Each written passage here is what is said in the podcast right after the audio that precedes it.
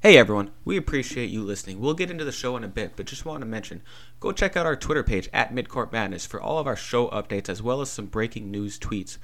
Also, check out our website where we post all of our writing at midcourtmadness.wordpress.com. Here's the show. On today's Midcourt Madness, the college basketball season is officially here. The Jon Rothstein counter is approaching zero, and we have a big slate of games upcoming, including the Champions Classic. And actually, because I think I heard someone say Tuesday, it's like Tuesday or Wednesday, or a combination of the two. There's like 150 games or something like that. Just a ridiculous amount. It's just going to be jam packed. We'll also get into suspension news and some tournament bans right after this.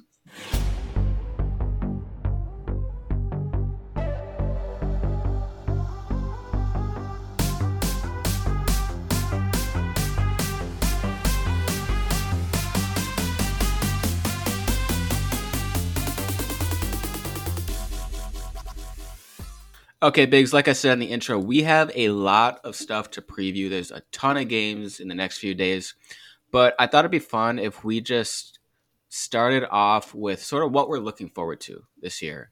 Um, and it could be anything, really. So, what's the thing you're most looking forward to?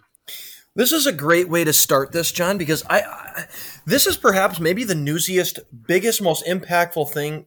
This this is something that that I saw here. It broke. Uh, maybe a couple of days ago. It, could be something that impacts the top of the sport in a big way, potentially knocking out a contender. Um, here is the. i am going to read the tweet from you by Adam Zagoria. He's uh, he's the guy who owns zagsblog.com. I think he works for maybe the New York Post now. He's he's kind of one of college basketball's big knockers. Here's his tweet. As of November fourth, uh, what day is it right now? It is the fifth. Uh, the fifth. So this was yesterday. We're recording this on a Friday. Um, 6:04 p.m. November 4th. Now I think that's Eastern time, so we're looking at like five o'clock our time, but you know that's cornfield time. Kevin Willard said the at Big East men's basketball coaches debated going casual dress versus suits for an hour on the call, and finally Jay Wright gave the final word. Casual dress it is. Jay Wright said that. I thought Jay Wright would be against it. Jay Wright, casual dress. Does this knock Villanova from the ranks of the contenders? Is Jay Wright getting soft? Is the big question here. You know how Jay Wright handled last year. He was in he was in sweats last year, and and, and you as you mentioned many times last year, he looked lost out there.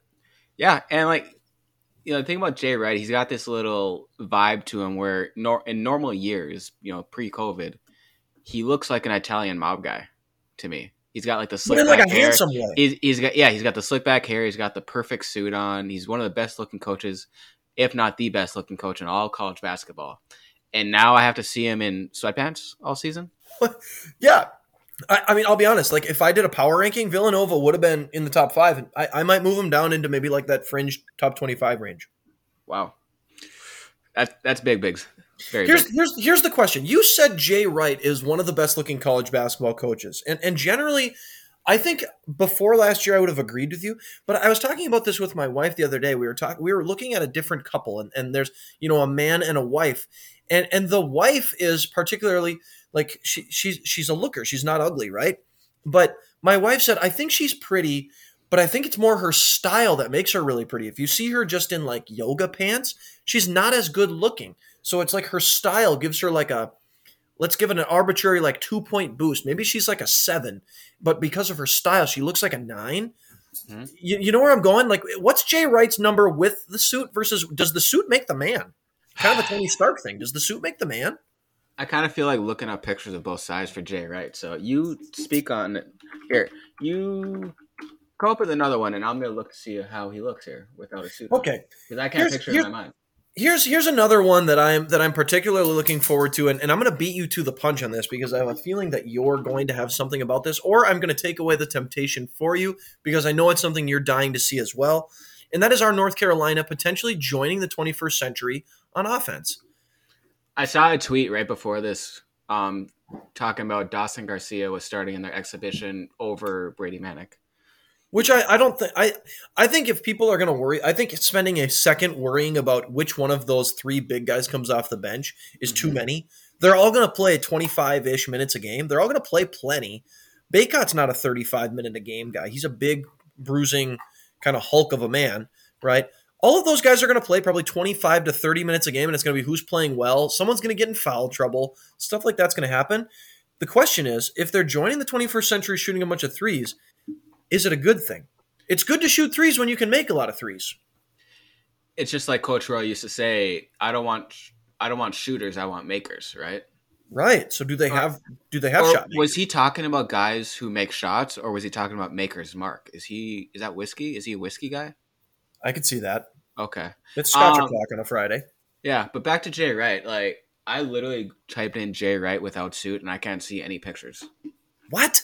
Yeah, it's weird.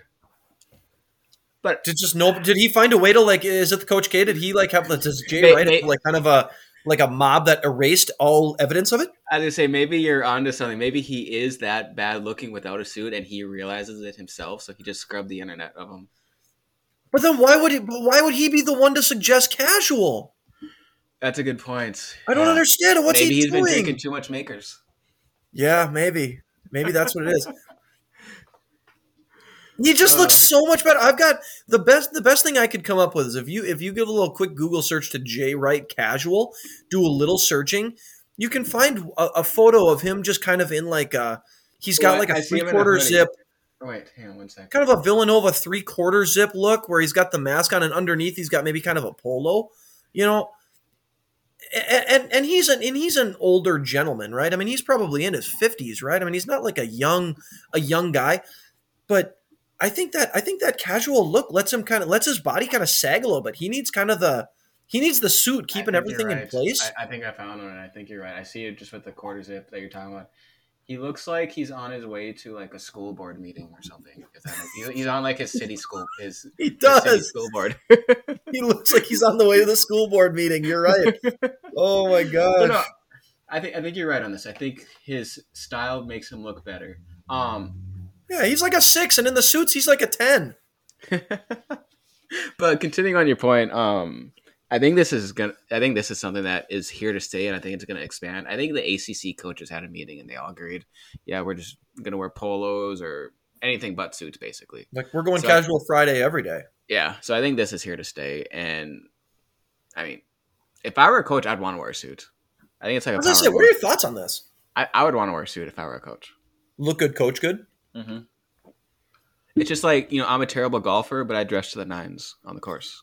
I think I think I want to see at least like a button-up shirt. You know, like if Yeah. you don't want to if you don't want to rock like the Rick Pitino changing like a red suit and then a black suit and then a white suit, I, I can get behind that. But like if you want to like Fred Hoiberg, I think was maybe the first one to normalize the like he had at least like a like a long sleeve shirt, no t- maybe Billy Donovan too, where like they just had the button-up shirt and like maybe the tie was kind of loose. Where like they weren't, it wasn't buttoned all the way to like the Adam's apple, but like they had a couple buttons loose and just they look kind of they're like blending the two of like a yeah, I might I might go grab a couple drinks at the sports bar after this, but like right now I'm coaching hoops.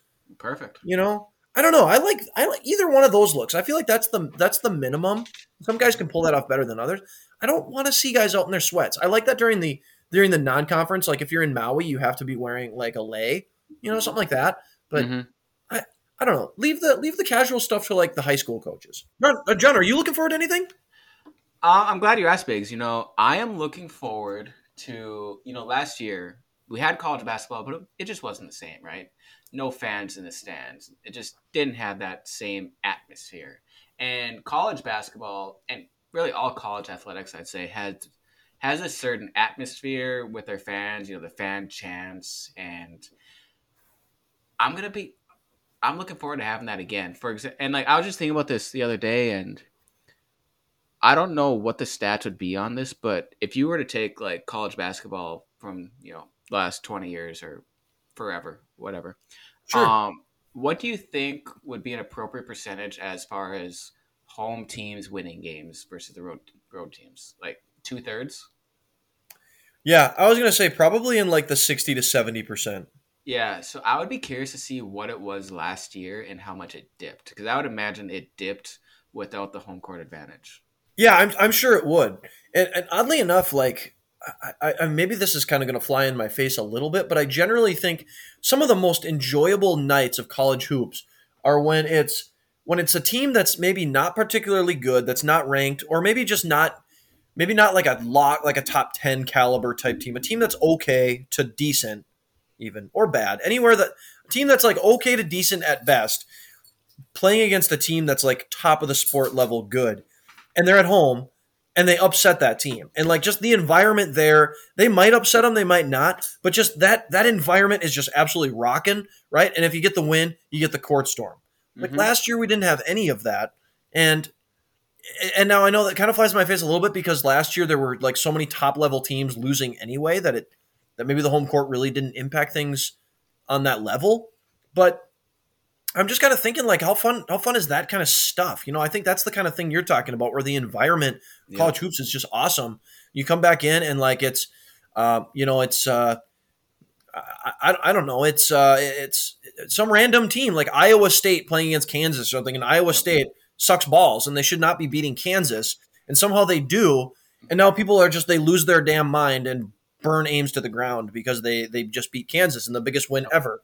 Um, I don't know something like that. You love seeing that kind of stuff. It's super fun. Not for a Kansas fan, obviously, but um, you know, like those kind of nights are just enjoyable to. It's it's fun to watch those games kind of unfold. Or just the drama that that brings. And even if Kansas ends up sneaking out that that theoretical game, the crowd making that game just heightening the heightening the the urgency in it um, is definitely something we missed last year.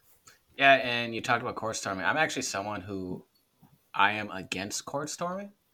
Just Oh, 'cause, you know, safety issues, blah blah, all that fun so stuff. So then you should love court storming because But- then you get to get up on your soapbox and bitch about it. no, that's actually where I was gonna go with this. Is Oh, okay, sorry. I I want it this year because I Yeah. I miss I do miss it now. don't know what you got till it's gone. You know. Yeah. Yeah, exactly. The devil you Paradise the devil you know is better than the one that you can't see, or something like that. Yeah, that sounds Yeah. right.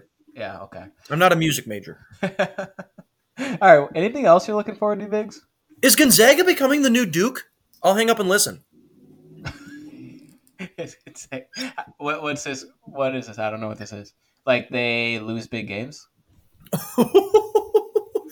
no, I guess Gonzaga is not becoming the new Duke yet because they actually play road games. That's true too. They don't put their coach four times up on the on the schedule poster. Yeah, but then Mark Few goes out and gets a DUI, and then his image is tainted a hmm. bit. Yeah, that hurts. That hurts. Yeah. I like that they suspended him indefinitely for three games, and the first two are exhibition. Uh, let's get let's get into some stuff here, Big. So All right. And let, let's start off. You know, there there have been some injuries that have sort of popped up during conference preview season. That some we've touched on. Um, we talked about Nimari Burnett ACL out for the year for Alabama, um, and we talked about you know how that it's going to affect their depth big time. They don't have a ton of guys in their rotation. They're going to be like a six to seven man rotation for the most part. Um, another one we talked about last week is Adam Miller, who transferred to LSU from Illinois also tore his ACL. He's out for the year, and you know LSU is a team who, by all accounts, before this injury would have been sort of a bubble team, um, um, just from the appearance. But now I'd say they're probably it's going to be an uphill battle just for them to get in the tournament because because he would have been a big part of their team this year.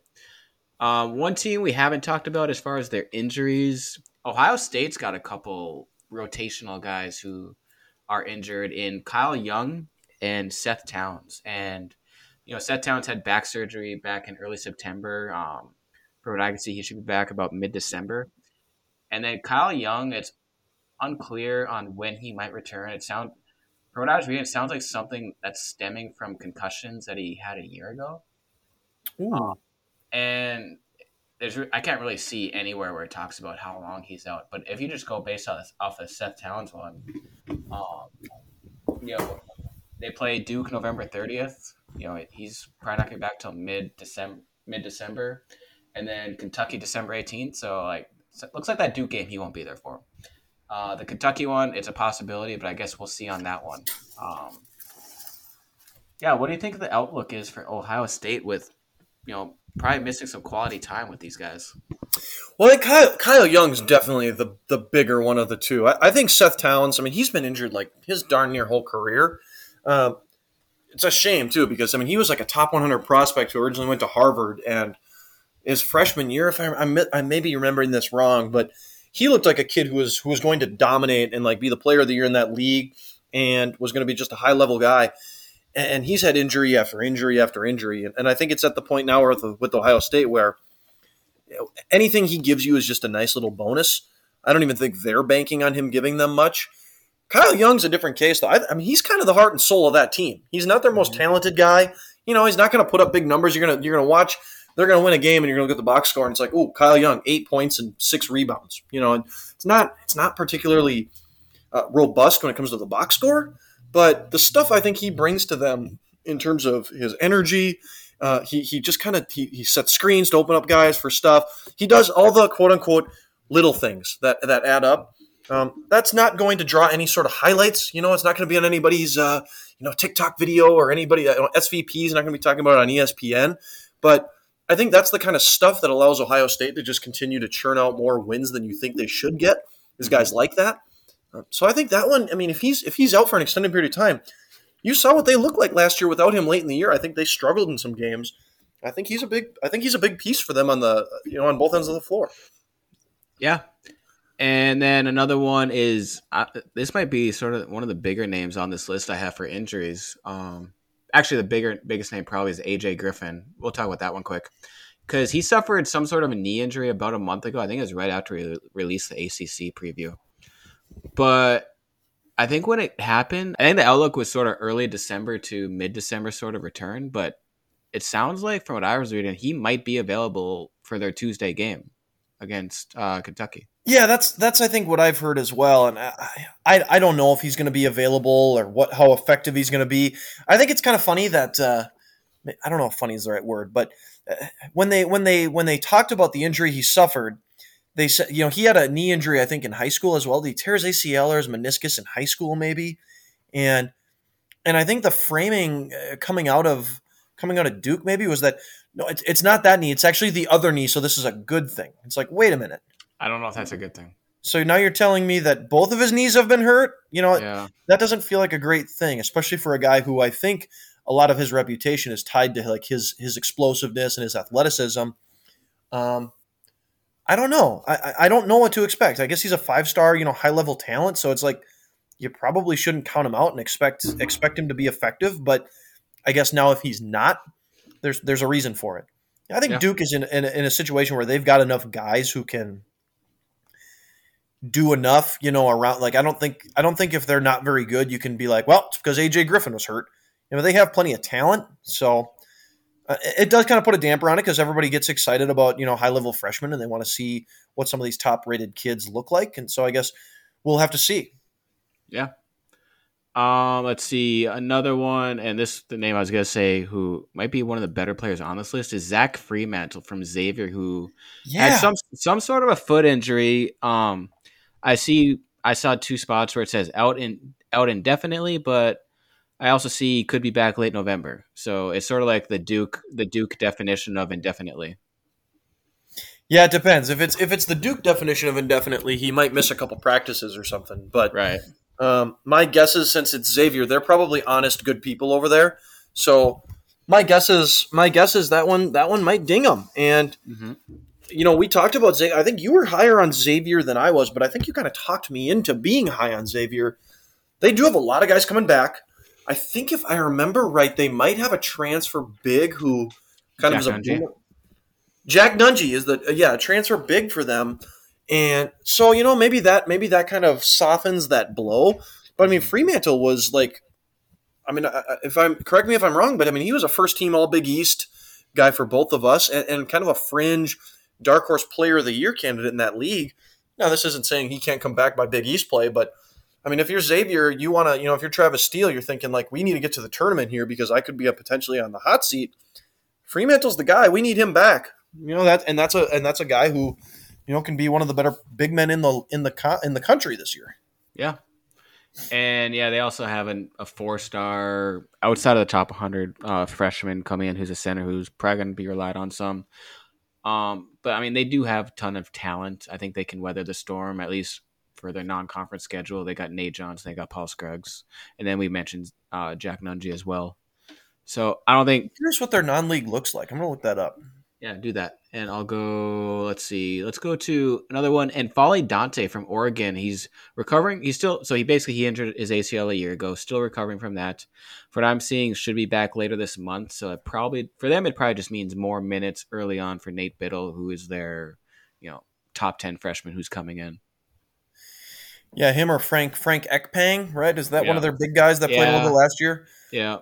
I wouldn't be surprised if he has a nice little breakout. Um, yeah, I think Oregon. Oregon. I guess if you're not going to have a guy, it's it's probably Dante, who you know they've got Mhm. other depth up front. But he was he was a five star in his own respect last year. N'Faly Dante was, yeah. So he's a stud big man too. So definitely a big loss for them. I think so, but I but I, I think I think it's easier for them to weather that storm than like Xavier weathering a Freemantle injury. You know, Yeah. Okay. because they because they have other guys who can pick up the slack. They even have a couple bigs who aren't going to maybe do what he can do, but Mhm. can give you passable production up front. Um, looking at Xavier's non-conference, they get Ohio State pretty early. They play Ohio State third game of the season, and uh, the So Thursday. that's probably going to help out Ohio State. You know, we talked we talked about their early schedule with you know missing Yeah. a couple of guys. That's going to help them out a little bit. Yeah, so they play Ohio State November 18th. They get Iowa State. They play Oklahoma State December 5th. Um, their last non conference game. They start their conference season kind of December 18th. So they get basically, you know, if you want Freemantle back by conference play, you got six weeks basically. Yep. So it, it'll be interesting. Yep. Um, another one we have Allen Flanigan from Auburn. You know, had he, he had Achilles surgery. Looks like I think it was early September, and at that time it was a twelve to fourteen week recovery. So, twelve weeks, three months, beginning of September. That would be October, early early to mid December. So he's probably gonna miss about the first month of the season. Um, but I think they do have a ton of talent just around him too. I think they'll probably lose a couple games because of it, but I think you know I think they'll be fine. You said early to mid December, so he'll probably miss the first month. Yeah, Yeah, and then and then you got to think like what what is he gonna what percent percent is he gonna be at when he does come back? Um, that's gonna be the the curious situation. But you're right. I mean, they have they have plenty of a they have maybe the best front court, one of the best front courts in the country. Definitely, definitely, probably, definitely, probably, probably the best front court in the SEC. I mean, you're talking Jaylin Williams, Jabari Smith, and Walker Kessler as your kind of three man tandem up front. So they're going to rely mm-hmm. on that group a lot. And then your your backcourt is still. I mean, you've got good pieces in in Wendell Green, Zep Jasper, her two, a couple of tra- and and KD Johnson. So your three guard transfers that you talked about last week all coming in. Plus, I thought they had a. I thought they had another guard too. Devin game maybe Devin uh, Cambridge. Cambridge, Cambridge. Yeah. So you've got four guys there who can all kind of, you know, potentially get you minutes in the backcourt or kind of on the wings. So the, it, it hits it hits your depth, right? And and, and Flanigan was going to be maybe the guy. Mhm. So, you know, I guess uh, absence creates opportunity. Yeah, and I just pulled up a schedule quick. Definitely the toughest game in their first month is UConn. That's uh, late November. They also let's see if it does go a little longer than we think. Um, December eighteenth, they've got sort of a mid-major opponent in St. Louis, who's probably their other sort of you know almost under the radar type game. So outside of that, they're- I mean, they got South Florida, they got UCF, Yale, Morehead State. That's really all they have. So I think they can weather the storm there. I'm curious if that UConn game is part of some sort of a. That must be part. I wonder if that's part of some oh, sort of. is it part of a tournament? Yeah, they do Yeah, have a gap of November 24th through December 1st, so it has to be. Yeah, I'm wondering if that one, if they're in, if they're in some sort of good tournament, which would be Yes. a lot of fun either way. For sure. I love tournaments. I love brackets. Me too. Um, let's see. Bryan Antoine, and we've talked about his injury past. He suffered another one. Uh, Yeah. patella patella tendon out four to six weeks from it was beginning of October, so about a month ago. So I mean, he's probably inching closer to returning, so he won't miss a ton of time. Um, that's good news for Villanova for sure. Yeah. Um, you got Bubba Parham from Georgia Tech, torn meniscus. Um, Bubba! Depends on, se- severity. You love that name. Ah, our guy Bubba. Um, PJ Horne from Georgia out for the year, knee injury, and then another one I saw, Mason Gillis from Purdue got arrested and suspended. I didn't see how long, but apparently suspicion of operating a vehicle while intoxicated. Which we are a anti driving while drunk or under the influence of anything podcast. Yeah, yeah, I'm not I'm not here for that. Um I'm not here for breaking the law in general, just non-compliance, just follow the rules, you know? I mean, exactly. it's not that hard. I don't think. You know, it's almost I'm- like it's almost like if a kid was in class and just acting out, and then he got kicked out of class.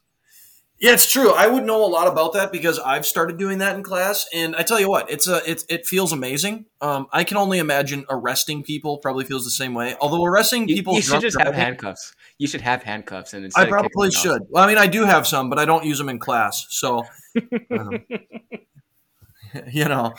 But Ba-doom-tsh. Go on. Yeah, we're definitely an anti-drunk driving podcast, though. We don't endorse that kind of behavior. I just want anyone to know if they're thinking about how mad they are, just know that we're madder about it. That's that's all. That's that's the most important thing is that everyone knows we are the most mad about it. Um, you know, I'm I'm borderline ready to cancel Mason Gillis. There you go. So- um, okay, Boom. Biggs. We're gonna get into what I've been waiting to get into for months, and you know, another. You know, we start off the show with what we're looking forward to.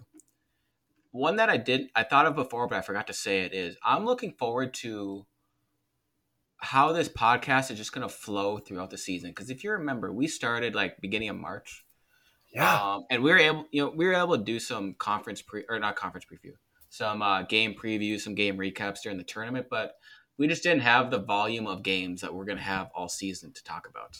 it's gonna be great. And yeah, it's going to be amazing. So, as far as what the show is going to be, we really have a blank canvas. We can talk about whatever the hell we want.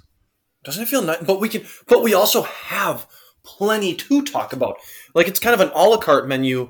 It's like a blank canvas, but just full of options. As much as I hate to say it, we could probably fill up five hours per show if we wanted to.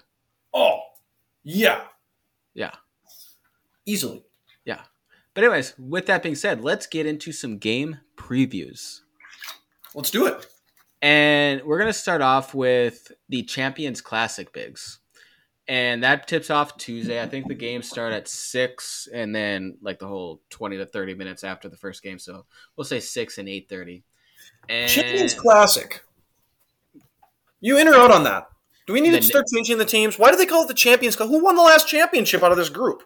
Uh, I mean, if the championship is who has the most NBA players, I guess it's either Kentucky or Duke, so that's exciting. Yep. Michigan State had Emoni Bates committed for a little while, so that's cool. I think Duke would have been the last one in 15. I think 2015. Yeah. They're not champions in there. Michigan State hasn't won for 20 years. Yeah.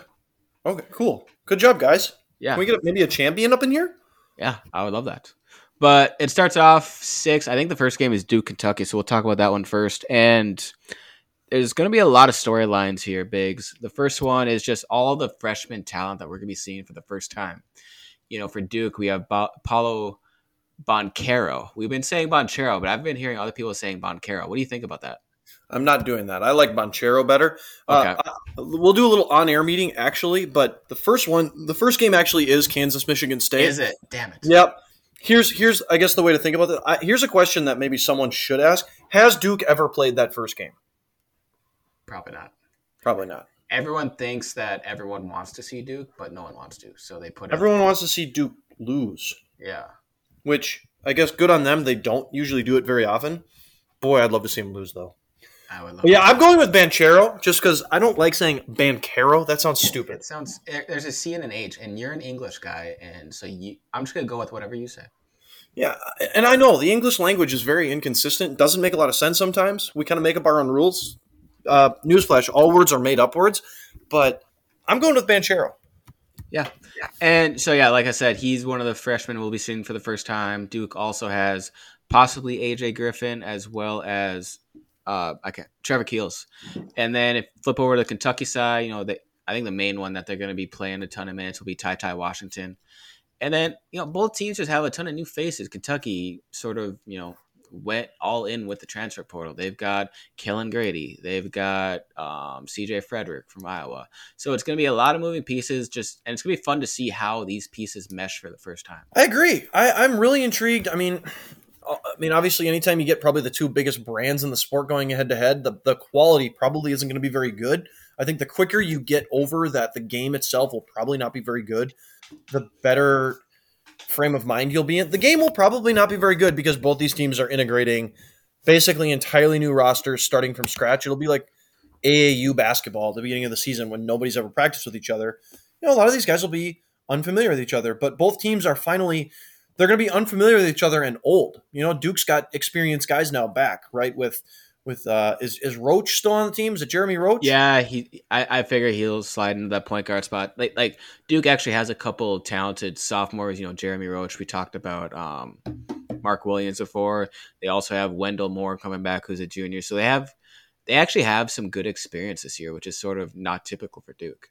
They do, and and I tell you what, the public coronation of uh, your guy Paolo Banchero has already kind of happened. Like people are expecting basically anything less than like anything less than like player of the year caliber, and this guy's going to be disappointment. Like the level of hype that he has already gotten, yeah. I have never seen him play. I mean, I've heard he's I've heard he's good.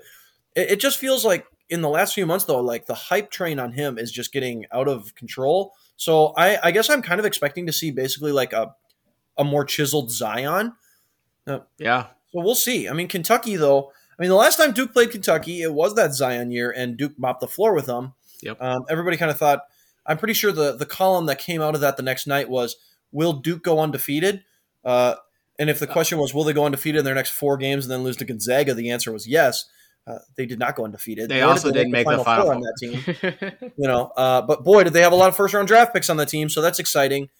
Uh, we'll see. I, am really. I've told you many times. I'm very excited to see what this Kentucky team looks like, just because it's the most unique. It's so old. All these guys can drink. Yep you know, minus Ty Ty Washington, but like everybody else can drink. They're all yeah. juniors and seniors. Yeah. So I'm really fascinated to see what that looks like. The first game's not going to be any good, but yeah. I, I, am intrigued to see. Uh, here, here, the matchup that I'm sneaky excited about is uh, is that front court matchup. I think Mark Williams is one of the breakout guys everybody's talking about up front for Duke, and who's the big uh, Tshiebwe, Oscar Tshiebwe for Kentucky you know, uh, for yeah, for Kentucky. He started out at West Virginia and was awesome. Wasn't as good though. I don't think people talk about this very much. How he was kind of shitty last year for West Virginia before he left. Mm-hmm. Which Oscar Tshiebwe we getting? You know, is yeah. he is he going to be a beast? Because if he I is, I think so. Kentucky's going to be really really tough. Yeah, and I'm gonna. I can't pass up the segue you gave me a bit ago, but you're, you're talking about people like Kentucky players can drink. Um, speaking of drinking, Jalen Wilson is out he's suspended for a DUI, and he will not be able to play against Michigan State on Tuesday. Yeah, uh, everything I said earlier about Mason Gillis, how we're anti DUI. Yep, we're, we're against DUIs. I think uh, I think guys who drive drunk deserve to get DUIs. They get deserve to get in trouble. Um, you know, uh, however mad anybody else is, I'm madder about it. Um, big loss for Kansas. Yeah, and I think I think I saw it was like two or three games for them, and I've got no idea who they play after Michigan State. But you know, I think I think Kansas is still the favored team in this matchup. Yeah. We talked about Michigan State. They've got they're gonna rely a lot on freshman Max Christie. They've and like their big men you talked about have just been disappointing their entire career. You talked about Marcus Bingham for sure. Um, so lots of disappointment, and I I don't even think they're ranked yet, are they?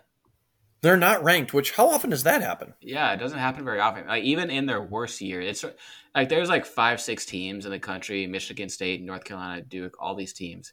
No matter how low expectations for them are, it's like the ranking always wants to bunch, bump them up. The preseason ranking, that is. Right. Yeah. So I, I mean, I, I tend to think Michigan State. I would have said like two weeks ago. I probably would have said I don't think Michigan State's going to be very good, and it's always in relative to what their expectations are. If you're talking an unranked Michigan State, they're going to be a top four team in the Big Ten now. Yep. You know what I mean? Like they're going to overachieve and be solid. Tyson Walker and uh, Max Christie in the backcourt. Those two guys. Tyson Walker's the Northeastern transfer. Uh, those two guys in the backcourt, I'm intrigued by. I'm, gonna, I'm, I'm very curious to see if that is um, a productive pairing. Um, and then I, I am intrigued to see if guys like Gabe Brown uh, is a wing who can maybe he can break out. Joey Hauser, you know, on the on the at that kind of that four spot, can he be? Can he kind of enjoy a breakout season? Uh, you're right, though. I don't think the size is very, uh, you know, exciting, very robust. But I, am also curious to see what this Kansas team looks like. Obviously, they're integrating a couple of new pieces along with some of the pieces they had last year. And we talked about the guys. You, you add up the points that they averaged last year, and they averaged 125 with with their transfers plus the returners. Can their offense be a little more um, free flowing and explosive? You know, the last few Kansas teams that we've seen over the last couple years, their defenses have been outstanding, but they get stuck in the mud offensively. can this team blend that offense? Can, can they can they sacrifice a little defense to get the offense going a little more? Mm-hmm. Yeah. Um, let's see. You have anything more on the Champions Classic, or should we get into some of these other games that are coming up? Um, here's here's here's the question: which which freshman is going to take over the Champions Classic and become the guy that everybody is like? This guy's amazing. This guy will be the number one pick. He is a star now. You'll hear Dickie V just like circle jerking over somebody, some random freshman. He'll be like, that boy's a star. He's a star, baby. Oh, that diaper dandy. He's a star. But two couple years ago, it was uh, who's the kid who just played at who? Well, yeah, Zion. But who's the kid who played at Houston? Who started out at Kansas? Uh, Quentin Grimes. Quentin Grimes. A couple years ago, lit it up, and then was never good again. Uh, then the next year, I think it was Tyrese Maxey, who had like 25, knocked down a couple threes, and then he was like, eh, the rest of his year. And then he was a late first round draft pick. Not exactly a star there, Dickie V. You know, every every year there's like there's like this freshman that just absolutely lights it up that night, and some of them go on and have good years. A lot of the times, though, it's uh, who who's who's going to get overreacted to after Tuesday. Uh, I mean, it'll, it'll, be Banchero. It's yeah, it'll be Banchero, and it's interesting you bring that up because I was actually listening to Eye on College Basketball right before this, and they were talking about how like it sort of happened with Zion, where Zion that year was not their Duke's top recruits. Um, in fact, he's like sixth or seventh in the nation um, for the recruiting rankings. And RJ Barrett was number one. Cam Reddish was another guy who they had who was sort of like on the same level as him. And then right away, he just shows out and then became the star that we sort of know today. Now he's you know injured all the time, so we don't really get to see him all that much. And fat. Yeah. And so, but anyways, um, I'd say. It'll be bon- because I mean he's a Dookie. Yeah, he's a Dookie. It's going to take like a supernova effort from a non-Dookie to steal. Yeah. to steal that um, night. A wild card, I'd say Ty Ty Washington. Uh, you read my mind. I was going to yep. say maybe Ty Ty Washington has a big night for Kentucky. Uh, you know, he's he's the one he's the one diaper dandy on this team full of grown-ups, baby. Oh boy, they're all looking to him now. That boy a star, baby. You can see that. Thank you for that. Yeah. Dickie V's sick though, so actually he's not going to be doing the game. I That's saw nuts. that. He's yeah, not, dang it. Now I feel bad. Oops. I know. I mean, you're just. I'm not going to say it. Me. I was about, no, I'm not going to say it. Um, Alabama versus LA. LA Tech, Louisiana Tech. I don't know why I said LA Tech. I, I thought you were going to say LA Fitness. I was like, what? yeah, they're just playing pickup games at the LA Fitness. Bet you those can get heated. I, I'm sure they do. Um, but it's gonna be interesting to see how Bama does with their depth issues. And Louisiana Tech does have some pieces to where they could pull off the upset. Um, Kenneth Lofton for them. He's we've talked about him before. He's just beast. He's the uh, ultimate chonky guy and very talented. He's definitely under the radar recruit, but he, he's a fun guy to watch.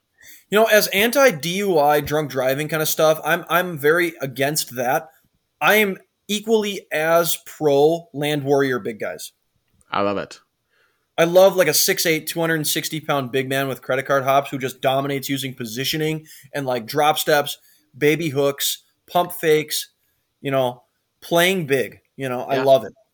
And, you know, if you haven't seen Kenneth Lofton, just think Bonzie Colson from Notre Dame. Same exact build.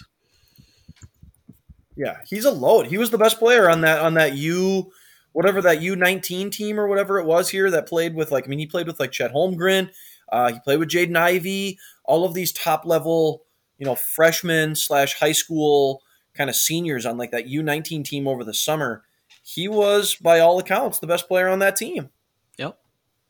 So bring it on. Yeah. Now another game. I, I'm definitely gonna watch this game because I'm gonna make it a point this year to watch some more mid-major games, mid to low major games. Let's go. And the first one, and like I want to call this team an under the radar team, but they're actually ranked to start the season, and that's the Bonnies from St. Bonaventure, yeah. ranked 23rd to start the year. Now they play Siena. I don't think this is gonna be a particularly close matchup, but you know St. Bonaventure is a senior laden team. Um, all five players or all five starters returning from a year ago. All five are seniors, and so they're just a fun team to watch. You know, you talked you know, we talked about Lofton for you know Louisiana Tech. Um, St. Bonaventure has Kyle Lofton. Um, they have Osun Osunniyi. So they're just gonna be a fun team to watch, and I'm looking forward to that game. I am too. Occasionally, I mean, the A10, the A10 is not one of your Power Six leagues or whatever, but in general, it is it is a really good.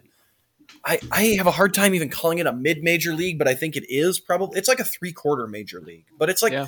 it's generally very good. And like there's usually three, four tournament quality teams. There's usually some very good teams. And and okay, I mean you just saw it a few years ago with Dayton. That was like one of the top five teams in the country. Uh, we've seen teams with like VCU has had teams that are like up there among the best in the country. Uh, I mean that that league can produce like high level competition, like high level teams that are like nationally relevant. I don't know if St. Bonaventure is quite on that kind of level, just because I don't know if they've got like the individual like mega star like like what Obi Toppin kind of was. Mhm. Um, but I, I am intrigued to see what if the St. Bonaventure team can be. Can they just continue kind of ascending? Yep. I got a mid-major matchup for you that I don't know if either of us Yeah, would be able to it. watch because it's kind of on like an ESPN Plus kind of channel. But it's I've been thinking that- of getting that. I've been thinking. I, I heard it's like five bucks a month, I'm intrigued by it. Yeah, just just for the college basketball season. That would definitely be worth it. But uh, here's the matchup I got. I believe it is on Tuesday night, so nobody will probably watch it. It might be on Wednesday. I don't remember what night it's on, but it's one that intrigues me. It's one of my favorite mid-major teams, and it's Belmont taking on Ohio. I know Ohio. You are, Ooh. you know, what? I know Ohio doesn't have Jason Preston. You know, the guy who everybody fell in love with last Yep. year is kind of a mid-major darling. Yep. Um, but from from what I've heard, though, Ohio is going to be legit. I think they bring back pretty much everybody else from that team. They've got good depth. They're going to be a contender in the MAC, and uh, and I love Belmont. So that's a team that I'm going to be kind of tracking all year. That could be kind of a mid-major matchup that would be intriguing, just to kind of just to kind of see how that one goes, setting the tone for both those teams who we expect to be good. Yeah, for Belmont, they have uh, who's their big guy? Muszynski Yep, um, Moose. is a great player, and then I know they have um, who's the other? Grayson Murphy, I think, is their point Yep. guard, who is also a very good player. So yeah, they're definitely a team to watch out for. And you said that's Tuesday night. I think so. Yeah, we'll definitely be watching that. And uh, there's so many damn games on Tuesday. I don't know how I'm gonna pick. I'm gonna. I need multiple screens for Tuesday night. Yeah. You're gonna need one of those like have you ever you saw the Dark Knight, right, with the Joker? Yeah, totally. You saw at the end, like Batman had that like contraption where it's like 50 screens that are just tracking everybody in Gotham's cell phone. Right. Remember that whole deal? And he has he Oh, has Morgan. Freeman come in and kind of work the deal so he can find the Joker. You need that setup, but it's basically all screen. Like basically, what you need to do is go to Vegas and go into one of their sports books and watch all the rooms, yeah. TVs there. I would do that. Yeah, but don't tell me with a good time. Yeah. Um, another game I'm sort of looking forward to, Biggs, is Purdue versus Bellarmine. And I'll be honest, I don't know a ton about Bellarmine. Um, but they are in the ASUN. They are Division One for just their second season right now. So they are sort of new to the scene. They went 14, e- 14 and 8 a year ago, you know, the first year in D1. But, you know, we're recording this November 5th. Between now and November 22nd, they will have games against Purdue, Gonzaga, and UCLA. And so this is not a team that is lacking confidence in their abilities. They are scheduling with the best of them. That's Murderers Row. Yeah. Yeah. Well, they're probably cashing checks on that. How much do you think they're getting paid with those three games? Yeah, that, that has to be a lot. And I can only assume. Ooh, that. I don't, this, this is probably a neutral site game, but the UCLA one, it doesn't say at UCLA. It just says versus UCLA. So I don't know if they got them to come to Bellarmine. I have no idea where that is. I don't either. Bellarmine. Fun to fun to say. Bellarmine. They're in the A Sun, so I'm assuming they're somewhere down in like Florida, Georgia, North Carolina, South Carolina, Kentucky. somewhere down in that somewhere down in that region. Kentucky. There it is. Yeah. Um, let's see. Right, I, got, I got one. I got one that uh, I'm intrigued by on Wednesday night. It's on TV. I, I, I might I might know which one. I'm gonna let you say it, but I might know which one it is. Okay. It is. What happened to my computer? It's Michigan uh, against Buffalo. Your guy, Jeenathan Williams, taking on That's Michigan. the one. That's the one I was thinking. Let's go. Look at us. Talk about it. All right. Uh, Michigan, ranked number six in the country. So, you know, huge expectations. Uh, I think Buffalo is one of those mid-major teams, though, that's going to be frisky, especially mm-hmm. early in the year. They bring back a ton of guys. You've got a guy in Jeenathan Williams who talk about all name, maybe the captain of the all name team for us. You know, they've got they've got some talented returners. How do you come up with that name? Like, did the parents expect a girl, so they're like Genie or something, and then they, they just didn't want to give that up, so they just went with Jeenathan. They, like, instead of Jonathan, they went Jeenathan. Jonathan. What? Here's here's. I mean, that's talk about a bet. I mean, if your name is Jonathan, you better be fucking good at something, right? Yeah. I mean, that's just names. Where like Zion. If your name is Zion, you better be good. Like, if you're Zion and you just turn into like I don't know an English teacher or something, uh, you're wasting that name. Basically, just the bottom of the earth type of profession. yeah, tell me about it. get to get to hang out with a bunch of stinky 15 and 16 year olds and kick them out of class when they make fart sounds. Yeah, exactly.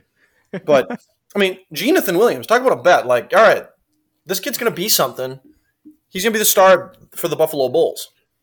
And I mean, they, they, he's not the only guy that's coming back for them. I'm, i believe they've got uh, Josh Mballa, who's a, a returning kind of swingman who was a double double guy last year. He was from Bordeaux, France, which is also where. Do you remember who was the kid for Gonzaga last year who started? Ayayi. Mm-hmm. Uh, he's from there as well. So I'm guessing they're friends because they're from the same country. Right. Yeah. Exactly. It's just like how twins do this everything the same. Yep. Uh, and they bring back another double figure scorer in, uh, I believe it's Ronaldo Segu, oh, who averaged like 13 a game, multi multi year starting kind of point guard. Um, so they've got they've got some pieces for Buffalo. I think that team's going to be legit. I mean, I expect Michigan to to probably take care of business, but but I actually think Buffalo's going to be frisky. Honestly, I could see an upset there. Let's go. But, you know, Michigan's got a lot of young talent coming in who, I they got guys returning too, but they're going to be there's going to be some uh, what's the word growing pains with this team. I think I could see that. That's a that's a that's a spot where you get got early in the year. Exactly. You know the old adage, like when you when you play against these really good teams, it's like you want to play them early. Exactly. They're not right? as good before they, before they kind of figure it all out. Exactly. So yeah, I could definitely see that being sort of an upset um, candidate. I have one more game on sort of my games to look out for, and that is Auburn against Morehead State. We already talked about Auburn, who you know they don't have um, Cam- or not Cambridge, uh, Flanigan. Um, for their first two games, and Morehead State is a tourney team from a year ago, and they got some returning talents. Um, Johni Broome is a guy who averaged double figures, and then Skyelar Potter and Ta'Lon Cooper, are a couple other talented guys. They basically return their one. I think it's like one, two, and four, or one, three, and four top returning scorers are back. Um, so they're a team that you know Auburn should also be on upset alert. I would say. I would say too. I mean, it's a team that's integrating a lot of young pe- or a lot of not young pieces, but new pieces. Um, you know, that's that's one of the things that I guess if we were to expand on our looking forward to kind of things this year, kind of storylines, it's it's the teams without it, it's how how how good are the teams with no continuity to start the year? How long does it take? I mean, we, we talk about all off season. We talked about the amount of just free agency and turnover, and transfers, freshmen, all this stuff. These teams are just we've never seen this much, um, you know, turnover from roster to roster. These teams play, having no continuity. It's going to be really interesting comparing the teams that you know have a decent amount of returning players. So, you know, Auburn is a team with a lot of talented pieces. How quickly can those pieces all fit together? Because basketball is not it's not NBA Live, right? It's not NBA 2K where you can just put a guy who ranks an 82 and then a 77 and an 87 and an 89 and a 90 all together and make a good team. You know, these guys have to, they're living, breathing people. Yeah. Most of the time. Sometimes. Minus Coach K. Exactly. Uh, how about this one, John? I got this one. This one is, I believe, a Thursday matchup. Uh, it's SMU at Oregon. That might be a actually that might be a Friday matchup. The Friday kind of JV game before like the big Friday varsity matchup that I think we can talk about here shortly. But um, it's SMU, a team that I'm intrigued by out of the American. I think they could potentially be. I think the third best team in the league behind Memphis. Can, can you stay up late enough for that, Biggs? That starts at ten o'clock. That one starts at ten. Ten o'clock Central Time. I'm gonna have to get, I'm gonna have to sneak in a quick nap that Friday afternoon after school. Yeah, that's gonna be tough. And oh, and I didn't even notice this one until just now. I'm scrolling down. Ten thirty. What is up with these late start? Or like that is West Coast also. Ten thirty p.m. Central Time. Villanova UCLA. That's the matchup I want to. Talk. That's the varsity game, right? Yeah. I mean, we're talking. We oh talk, my gosh. We talk JV And then uh, you want to talk varsity though, boy, sign me up. Yeah, and then you know let's uh let's use this opportunity because I've got sort of like you know my list of topics here, and one of mine is random stuff. And have you seen that people are sort of souring on UCLA and trying to write off their tournament run from a year ago, and that saying that they shouldn't be ranked as high as they are?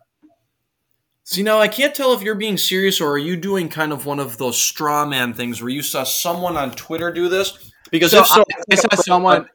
that's someone- a pro podcast move. someone is putting looking at basically looking at shooting stats from their tournament run a year ago and i mean there's probably something to it where you know teams did not shoot that well against them and I, in fact very badly very badly from three point line and from free throws now the three Their point free line throw stop- defense was top notch. yeah i was gonna say that we, we i can't um, apply that to what i'm about to say or to the free throws but the three point shooting def- defense like maybe they're just a good defensive team That could be. That could be. Um, I am, I am intrigued. I, I do think. I mean, the the Alabama game is one that sticks out in my mind. Where Bama shot like nine of twenty or something from the free throw line. It was it was absurd. Um, that happens though, right? That happens to college teams. Yeah. Now, you know, on, on one, I'm conflicted on this because I know you talk about. Uh, there are people. I think uh, Parrish and Norlander on Eye on College Basketball talk about this a lot, and Parrish always brings up, well, the people that he, he comes up with the straw man argument just like you do. The people that would would denounce UCLA say, had they lost in that game against Michigan State, you know, had they not done what they actually did, they wouldn't be ranked as high. Well, of course they wouldn't, but they actually did do what they did, so they deserve to be ranked high. And then they did it what four more times i think they would have won five games that tournament Right. Um, on the other hand, then why don't we rank teams that you know? Why why don't we rank? Every year, some team does that, Yep. right? Why aren't we ranking? There are teams that make Cinderella runs all the time that don't start the next year ranked in the top 5 Mhm. Why didn't we rank VCU or why didn't why didn't Butler get ranked in the top five then the next year after going to the championship game, you know, ten years ago? Yeah. because it's it's Butler and not UCLA.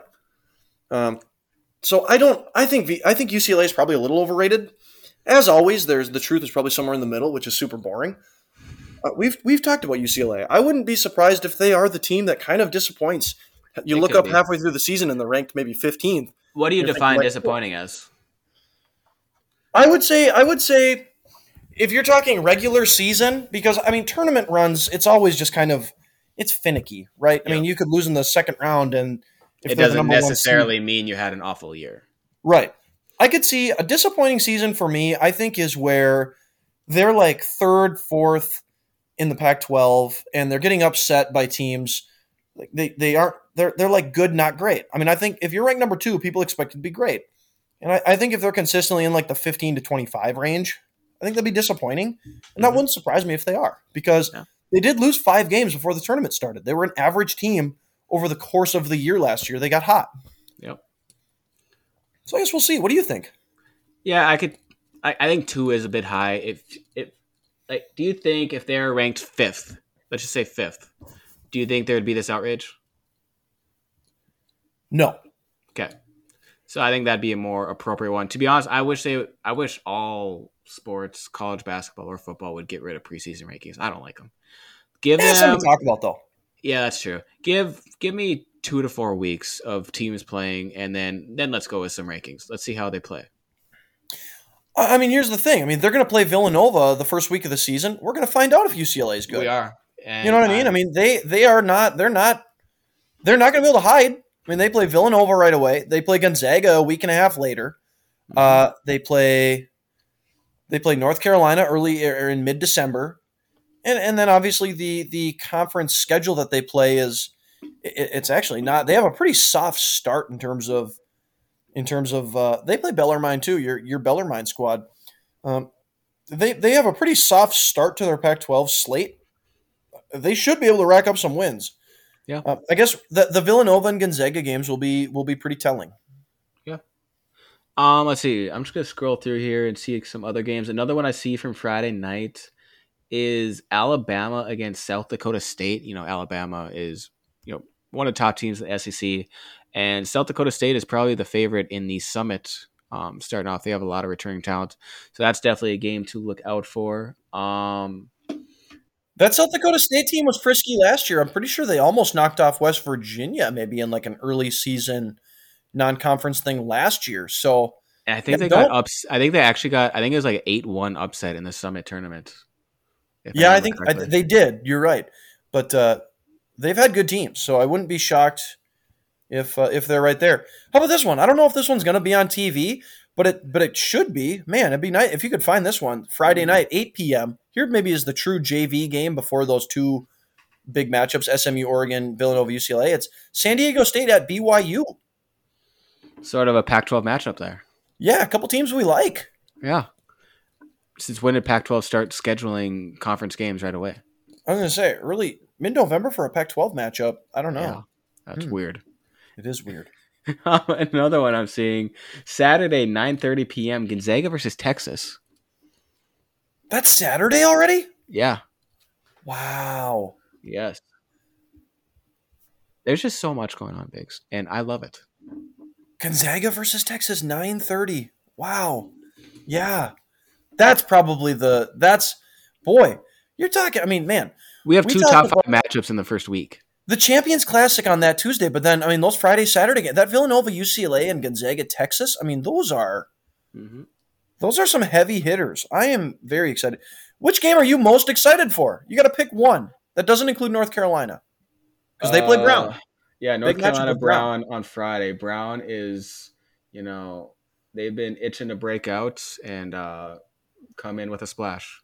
Yep, yep, that sounds right. Lots of itching. What one am I? Oh my god, you're really putting me on the spot. Is it lame if I just go with Gonzaga, Texas? No, I just got the Brown joke though. I really like that. Okay. They're gonna slide out though, you know. Yes. Or maybe explode out of the come, gates. Come in for a splash landing. Yes. They could be really explosive. Very sloppy. Or maybe we can constipate their offense. Let's move really on. Get them, really get them bound up. You know. Oh, Biggs. Any other games you want to talk about? That Gonzaga Texas game, I think, will be super intriguing. I mean, Gonzaga ranked number one. I don't think Gonzaga is. I mean, they're ranked number. Someone's got to be ranked number one. You know, I know you don't like the preseason rankings. Someone, if we do them though, someone's got to be ranked number one, and I think Gonzaga probably is safe to be. Yeah. Um, but I mean, I don't think this Gonzaga team is is as good on paper as last year's. Yeah. You know, um, could they get beat? We'll see. They, and like the thing is, I could see them being better than last year, also depending on how good Holmgren is. Yeah, can he can he make them maybe? uh We've I don't think I've ever associated Gonzaga's been a good team for for a long time, right? I mean, for the last probably 15, 20 years, they've been they've always had good teams. Have they ever had like a team though where you're like Gonzaga, dominant defense? No. No, every year they're kind of always like a man. Their offense is just fun to watch. They've got guys who can shoot, they pass, and they cut, and they play this beautiful style. I don't know. Maybe they'll probably have a pretty damn good offense, but I guess I'm I'm intrigued most. I really do think if Holmgren is going to be the impactful kind of next level piece that puts them into like we can win the title finally, it's because he has that kind of Anthony Davis impact at Kentucky, where he he doesn't take a ton of shots. He might he gets you probably 14. Maybe maybe he does do that offensively, but I don't think I think his defensive impact will outweigh his offensive impact. Mm-hmm. Um, I am intrigued to see how he handles playing against college sized people. Yeah. And then I know I heard I was this could be the third time we reference Eye on College basketball today. We should really start charging them for advertising. Mm-hmm. Um, but they're talking about you know all these guys from Texas, and we're I think we're both pretty high on Texas, but you know especially with all the transfer they have coming in, but a lot of their transfers have not won at their past stop, and so they sort of made a good point with that. Are we too high on Texas? Um, you know, you t- you think about like Dylan Disu from Vanderbilt. You think of um, Christian Bishop. He he definitely won at Creighton. Um, yeah, Marcus Carr from Minnesota. Yeah. So what Kareem do you think Mitchell. about that? Yeah. All these guys. I mean, I think Ty, I mean Titus and Tate had the same kind of thing. Mark, Mark Titus was talking about. Marcus Carr's put up these robust numbers, but he's gotten multiple coaches fired. They're not gotten. I mean, that's these guys are starting to get paid, so we can start calling him on this kind of stuff. he's, you know, all these guys are going to have to take. They're going to have to sacrifice in a huge way. And I know, I mean, you see Rothstein tweeting about he, he was around Texas maybe the last few days earlier in the week, and he's saying sacrifice is the word that's getting thrown around a ton. Well, it's easy to sacrifice when you haven't started yet and you haven't yep. lost a game yet, and you haven't been the guy that gets passed over because someone else wants to take a shot yet. Uh, really easy to say sacrifice before you actually have to sacrifice stuff. Mm-hmm. I'm really into that's the thing that I think I'm most intrigued with. Kind of Memphis is in that same kind of boat where yeah, like they have they got I'm two really freshmen who have reclassed, right? And like, and a just, whole bunch of other dudes who want to play professional basketball at some point and show what they can do. Mm-hmm. Are all these guys okay sacrificing? You know, I don't know. Yeah, and it's gonna be so, interesting to see. It's one of sort of the under the radar storylines. Is you know, are we too high on some of these teams? Yeah, because I do think I mean group think. Oh, I mean, that happens every year. There's there's multiple teams that get rated super high, and there's a ton of hype, and and it just completely falls flat on its face. You could literally make a you could make a case for every single team. Probably, I don't think there's a team that's like foolproof that it's like nope. There's just no way this team doesn't at least kind of struggle. No, there's levels to that, obviously, right? I mean, Gonzaga will be a tournament team, barring mm-hmm. like their entire team getting hurt or something. I, I think Texas is probably in that boat too, but yeah, if it, if it doesn't work, I think that's the reason is because they have too many guys that don't want to sacrifice, and you see two guys transfer out at the halfway point of the year because they're pissed that they're not playing enough. Um, a couple of those Texas guards that the Ramey and Jones last year. I mean, you saw it last year times where these guys are kind of they're out for them, and they they're not afraid to kind of get confrontational. How does that mesh with a bunch yeah. of other new people? That'll be interesting. All right, Biggs. I've got some, uh, you know, so just some sort of random topics that I've got written down here that I think we should talk about. Now, let's see. The first one, I think we can talk about the Kofi Cockburn um, suspension. I'm sure you saw this. Who the situation is basically in June, he sold some gear, like some Illinois, basic, some Illinois gear, some merchandise, we'll call it this was after he had already declared for the NBA draft, and then you remember sort of the almost circus act where he ended up, you know, coming back. He was like, okay, is he, he enters the transfer portal, but then he ultimately comes back to Illinois. Um, so he sold Illinois gear in June after he had already declared for the draft, made some money off of that. And then in July, I believe it actually was July 1, the NIL rules went into effect. And basically, if these rules had been in effect when he sold the gear, there would be no issue here. But because he sold it in June, he's suspended for I think it's three games. I think it is.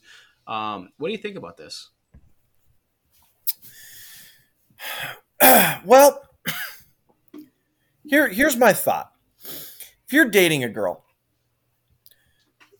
let's say you you sleep with a different chick. You date you you cheat on the girl you're dating uh, you're dating this girl uh, and you cheat on her uh, with a different chick. You continue dating the same chick for another three months. Then you break up with her and start dating the chick that you slept on, that you, that you cheated on her with. Following me? Yes. Is that okay? Does that make you a good person? I mean, is that okay? We jumped the gun. I mean, you, you you you did the thing that you're now allowed to do, which is sleep with the girl that you're currently dating, but you did it before you were allowed to in that situation, no. No, it's not maybe not the perfect kind of. It's not one uh, for one, but going to her afterwards is fine. But sleeping with her while you're still dating your like the first girl is not okay. Yeah, it kind of makes you a scumbag, right? Yeah. I think you probably deserve to get punished for that a little bit. I still think it's stupid. I agree with the NCAA. I know it's a hot take. Ooh. Nobody uh, nobody agrees with the NCAA. We always have to hate everything. The NCAA could walk outside tomorrow All and say the, the sky is blue, and we'd say the NCAA is the stupidest thing ever. The sky is obviously not blue. It's a merely a reflection on the water, and just disagree just because the NCAA said it. That's how we we've gotten to that point now. Where no matter what the NCAA is, someone will bitch and moan about it. Wow. You're coming. I said it. coming in guns a blazing here. I said something no one else is willing to say. I think it's stupid that he's being suspended for three games. you're just being a sheep. You're just fo- you're just following. I, I think I think we have to agree to disagree on this one. Then that's fair. That's fair. Is this, is, is radio. Our, is this our first argument on podcast? It might be. Yeah. Uh, let's see. Three games. Who cares? I mean, who do they play in their first three games? Let me let me decide how upset I'm going to be based on whoever they play in their first. If they play someone good in their first three games, then I think the NCAA sucks and should be burned to the ground. Like last year, they played some good teams right away. Um, they got Jackson State, Arkansas State, Marquette. Which uh, Arkansas State game they they they got Desi Sills now. So that could be a fun. That's to true, and they got a bunch of guys from Desi Sills High School too, if I remember right. We did we kind of talked about that. Yep. Yeah, see, none of those games I care about. Yep. So All right. good for the NCAA. Start standing up for yourself. You know, t- you don't do it once in a while. Don't just let the oh, I could get in trouble for this. Don't let the inmates run the asylum. So what do you think about the Oklahoma State stuff? I think that one's stupid. I think that sucks. Okay, talk about it. Um, I don't know. I feel like I mean it sucks just because I'm not usually like, uh, well, this person got away with it, so what I did the wrong thing, but since they got away with it, I should get away with it too, kind of person. But I feel like a lot of it's it is kind of laughable at Oklahoma State. Uh, what was the situation? One of their assistant coaches who was fired almost immediately Yep. was funneling players to like an agency. Is that is that? Do I have Yep. that right? Correct. He is doing. So I just have it as he's doing some fishy stuff with recruiting players to basketball slash marketing agencies while employed by Oklahoma State, and he also did it at other schools as well. And to my knowledge, Oklahoma State basically found out about it, um, immediately fired, and I think they also self-reported. Which I'm getting to the point now where That's the dumbest thing you can do. if I were like an advisor to a college and you found out something that your school was doing wrong, don't self-report. The NCAA does not give a shit about that. Well, no, and more than that, take it to the next level and just deny it. Deny more and deny more and say, no, no, you're not. Don't cooperate. That's they've Yeah. created this culture where basically Kansas has not got Kansas hasn't gotten in trouble for anything. Will Uh, Wade, he's still out here with yeah. a job, still out here recruiting. He's gotten away with. He just like that's what's. I mean, Arizona, nothing happened to them. I mean, this that's the kind of stuff that makes it kind of laughable, and that doesn't make what Oklahoma State did right. Although I think they probably handled it as right as they could by the information that we know, and assuming we have all the information. I mean, I, what do you want them to do? They're supposed to get rid of the guy, and now you're the old, the old kind of you're punishing the kids who had nothing to do with this. I saw one thing where it's like the freshmen this year this year for them were like eighth graders when this all happened.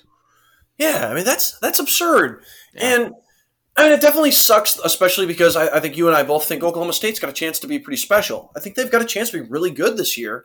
Yep. Um, and you just took away a team that could potentially make the Final Four, and that's that's a bummer. Yep. And it especially sucks now that we're we're uh, we're two weeks ahead of the season. Horrible timing. If they would have dropped this in June, um, and all of these guys could potentially make the decision, hey, all right, I'm not gonna I'm not I'm gonna go play somewhere else. You know, maybe they maybe they wouldn't have anyway, but then it's at least up to them and they have options. Yep. Now, I mean, these guys are are kind of locked in here. They've been practicing this long. You're kind of hoping this doesn't happen, but who knows? Mhm. I, I don't know. It just that that's where that's where it's like, can we have some self awareness, NCAA? I mean, you have to know. I don't know who runs the NCAA. I mean, it's, it's just kind of this faceless, clandestine uh, organization. But it's like, can we can we either name this? Can we get this thing quicker, Mhm. or I don't know. The the punishment just feels so arbitrary because you're right. They did what they were probably supposed to do, assuming we have the information we have. And there's programs out here like Kansas and Arizona and LSU that are that are just like doing way worse shit and getting away with it. Yep. Uh, yeah, it, it does. It's just kind of it. It's kind of. Ind- I mean, it's indefensible. Yep, and then just take it. You know, you talk about Kansas. I, I want to take it from sort of a different angle here. You know, we talked earlier about Mason Gillis and Jalen Wilson. You know, doing some bad stuff, and to my knowledge, they're they're both suspended for you know probably a few games each. Indefinitely. Uh, but unless if something crazy happens this season, both of those players are going to be able to play in the NCAA tournaments. What now? Whereas guys like Avery Anderson or Moussa Cisse or Bryce Thompson, those guys will not be playing in the NCAA tournament last year or this year. Which is worse? That's horrible. That's that's uh, that's that's silly to me. Yeah, life isn't fair. I guess it's. Uh, I, I guess if those guys didn't realize that, they sure do now. Life isn't fair, and maybe that's a lesson that's worth uh, worth learning. Boy, is this the way to teach that lesson, though? I, I sure don't think so. I hate that. Yeah. All right. Um, and I just got one more thing here, Biggs. Um, and this is, you know, this this rings petty X to me. Did you see Ooh. the stuff with the Colonial? No, what is it? So basically, James Madison University, who you know isn't, I don't think they're a big player in the college basketball world, but you know, I'm from Fargo. You used to live in Fargo, so you we both know who James Madison is just because they are, you know, for us, we watch NDSU football. At least I do occasionally. How are they But- doing this year? Uh, they're undefeated so far. Okay. James Madison Uh, pretty good too. Uh, I imagine they are. Yeah, there always are. Yeah, but you know, James Madison is sort of like another um, powerhouse football team at the FCS level, and Yep.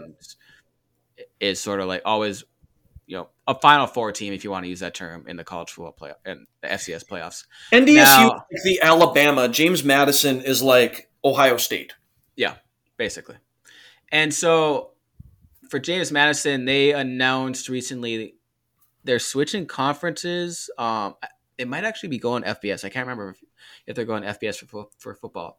But basically, the Colonial Athletic Conference, or whatever you want to call them, they are using a two decade old bylaw and using that to keep James Madison from competing in their conference championships since they're leaving for a different conference. Hell hath no fury for a scorned uh, lover, I suppose. That's true. Doesn't that just scream petty X to you? Yeah, but I'm kind of here for it. I kind of love it. It's like, hey, you know what? You got you you don't want some of this, then don't have some. You're either in or you're out. Um, so if you don't want to be in, then you can't. You don't get to reap the benefits of of being in here. Then screw you. I'm I'm here for it. You're here for it. I don't like it because it hurts the players. Eh, The players are the ones. Damn it! No, so see when you use that kind of logic, well, I suppose you're kind of right. Um, that sucks. Yeah, I guess. All right, I win. Can we tie? Okay. All right. All right, Biggs, do you have anything else you want to talk about? John, uh, the only thing that I would just like to reiterate here, we, daylight savings time, we're doing a little fall back pretty soon here. It's going to be dark at all times, but that just that just ups the uh, that just ups the motivation to get into a room where there are no windows Yep. and just watch college hoops. It's the best been- time of the year. It's been a tough, you know, seven months or so, um, with all like having to be outside and not being inside watching college basketball, and now we don't have to worry about that anymore. We are going to have wall to wall action of college basketball beginning Tuesday, and I'm here for it. Yeah, it's the most wonderful time of the year. Christmas is not the most wonderful time of the year. College basketball season is the most wonderful time of the year. Uh, Yeah. I'm very excited. I think we did I think we navigated the offseason pretty well. I don't know if we did as well as like Kentucky and Texas, you know, racking up some of those high level transfers. I think we're on that next we're on that when they- we're in tier 2 A lowercase b exclamation Dollar point equal sign. Yep. we're in we're in that tier in terms of how well we did the offseason. We did well. I'm here for it. Um, let's see. I think our next show will probably be next Monday. We're uh, as far as when the schedule for the season. Um, when we can, we're probably gonna try and put out two episodes, which will probably mean Monday and Thursday um, every week. Could be Friday. It also could just depend on when we feel like releasing it. We, uh, you know, this is not our normal jobs. For those who were are confused by that, um, we do not make enough money. I know you think we're amazing at this. We do not Yes. make enough money to not have to have another job, so we cannot put out as much content as we'd like. So tell your friends about us, and then you can have us more. Tell your friends about us. I'll just do the Pat McAfee. I'll say if you enjoy the show, tell us, tell a friend. If not, pretend like it didn't happen. Yeah. Or if you didn't enjoy the show, you probably need to rethink your life, and this is awesome. probably why you don't have friends. exactly. All right, let's get out of here. All right, bye.